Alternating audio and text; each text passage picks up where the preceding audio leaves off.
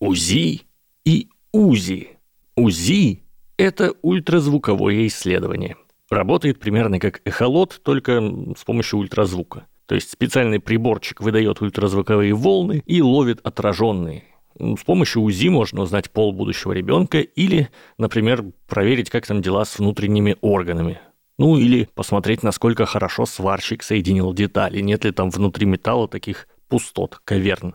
А УЗИ – это израильские пистолеты-пулеметы, такие маленькие автоматики, и названы они в честь их изобретателя Узиэля Галя.